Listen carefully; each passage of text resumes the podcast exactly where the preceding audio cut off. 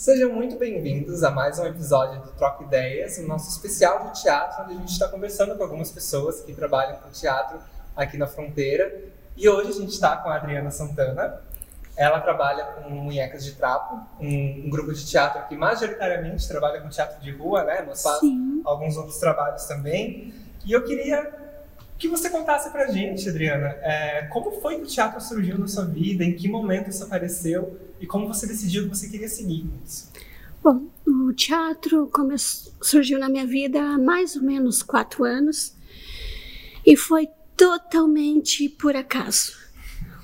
Eu era uma pessoa muito tímida, que praticamente passava mal em falar em público, então Caramba! Sim. Então, pensar em me apresentar e as pessoas me olharem era praticamente impossível. Mas eu tinha uma amiga, a Soy Lamar, que adora teatro, faz a vida inteira, que me convidou para ir para o teatro. Eu disse para ela: sim, eu vou olhar. Vou olhar, ver como vocês fazem, quem sabe eu entro. Vou ver o que, que eu acho. O que, que eu acho. Só que para minha sorte, ou na época meu azar, porque eu não pretendia fazer, faltou uma integrante. Então, a Adriana ensaia com a gente. Ajuda a gente. Ajuda a gente. Eu digo, tá, mas eu nunca fiz teatro. Não tem problema, o ensaio é para isso. É pra gente errar, acertar, aprender. Começamos a ensaiar e eu comecei a tomar gosto pelo teatro. Tanto é que já fazem quatro anos. Então aí a gente começou com Bonecas de Trapo, começamos apresentando em praças. Nosso objetivo seria levar para as pessoas mais humildes. Uhum. Porque elas têm a falsa sensação que o teatro, que a cultura não é para elas. Uhum. Então a gente quer expandir a cultura para esse público. Levar para outros espaços. Outros espaços. E aí a gente se apresentou em escolas também, para as crianças. Nós estamos também agora com o projeto do Poicine, que na verdade não fomos nós que ganhamos, foi o Cine de Fronteira, mas como o projeto envolve poesia, teatro, e audiovisual nos convidaram para participar, para atuar nos micros, nos microfilmes. Então a gente começou também a misturar um pouquinho do cinema e a conhecer esse mundo. E é um aprendizado, porque a atuação no teatro é bem diferente do que no cinema. São mundos diferentes. São, completamente. Porque no mundo do, do teatro, se tu errar na apresentação, tu tem que ter a frieza de tá tudo bem. Segura. Segura, continua. No cinema errou, corta, faz outra vez.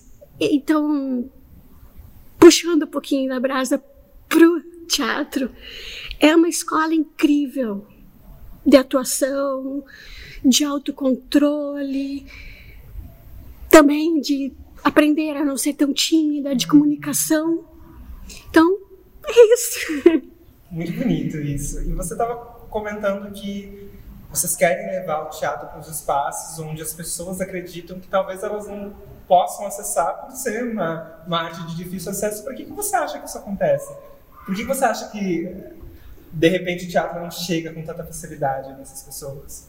Porque hum, as peças que eu vi e peças que nós fizemos em colégios eram só pessoas dali do colégio. Uhum. As, as pessoas que moram perto sabiam até que tinham, mas não iam. E também por causa que muitas vezes a pessoa não vai deixar de comprar algo para pagar no ingresso do teatro. Sim, é justo o ator receber.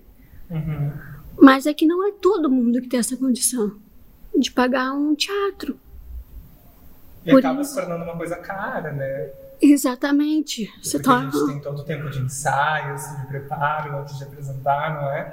é? É muito além do produto, não é? Sim, é muita coisa que envolve, é figurino, é ensaio, os próprios atores que recebe, que trabalha com isso, porque também tem outro problema.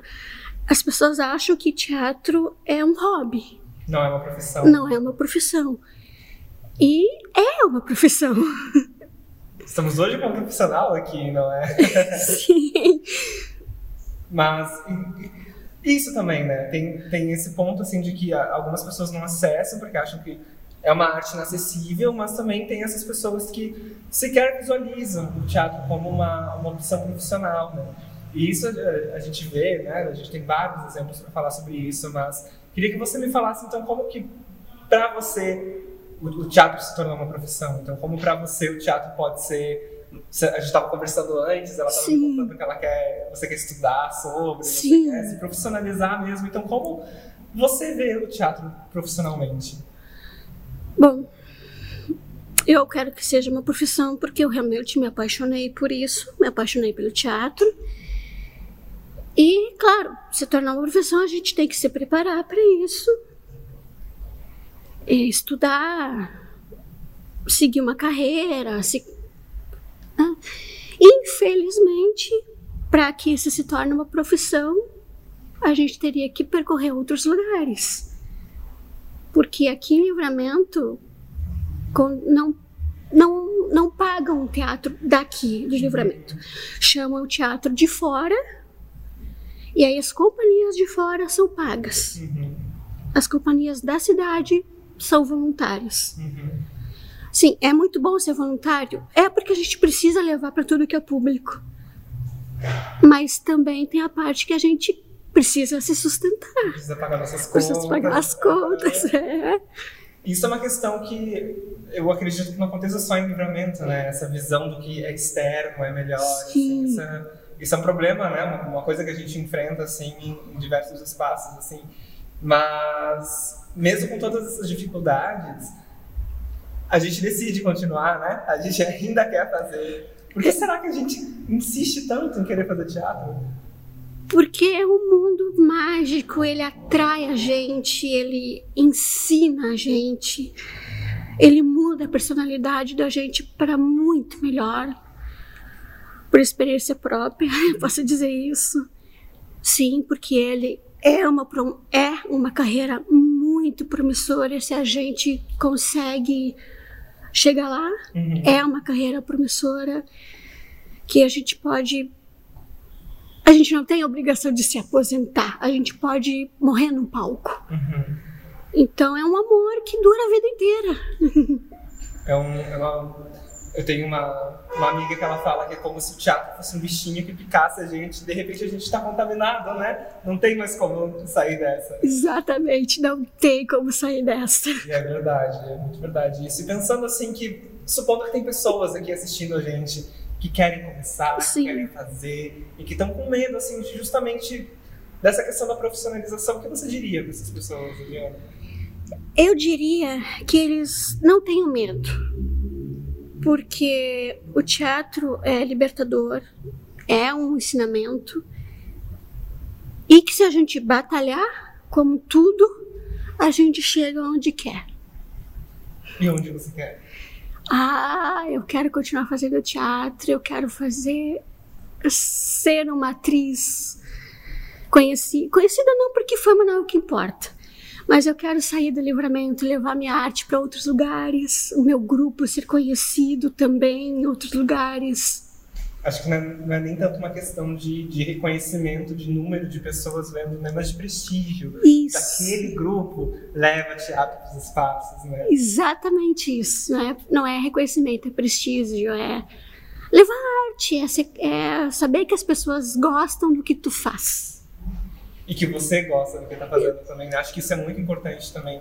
Quando a gente toma essa decisão de, de começar a fazer teatro, assim, é, porque é uma coisa que de fato a gente quer, não porque alguém impôs na gente, né? Porque a gente decidiu fazer teatro. Sim, é uma decisão, é. Uma decisão, com certeza. E, e agora sim a gente vai começar a, a, finalizar a nossa conversa, mas eu queria saber se você tem algum, algum último recado que você queira dar, algum, algum trabalho do Minhacas de Trapo que você queira divulgar aqui, que aqui também é, é um espaço de divulgação. Sim. Nós estamos faz, ensaiando uma nova peça para agora Natal, uma peça de Natal. Só que nós não, não, ainda não temos datas marcadas. Esse é novo projeto que a gente está fazendo. É projeto de rua. Vai ter um cortejo, nós vamos cantar, vamos apresentar a peça. É. Bom, e o recado para o público é: todo mundo merece e precisa conhecer o teatro, a leitura, a poesia, o cinema, porque mesmo que você não pretenda seguir essa carreira, te liberta, te faz sonhar e te ensina a pensar. Muito bonito. Muito obrigada, Diana. Fiquei emocionado ouvindo isso agora. E eu queria agradecer também as pessoas que estão assistindo em casa, queria agradecer você por ter vindo aqui conversar comigo. E então a gente continua em contatos, a gente continua em todos os contatos, então aqui tanto no Troca Ideias quanto seguindo Bonecas de Trapo, que eu recomendo vocês a seguirem também. E muito obrigado, então. E até a próxima, pessoal. Obrigada, eu que agradeço o convite. Muito obrigado.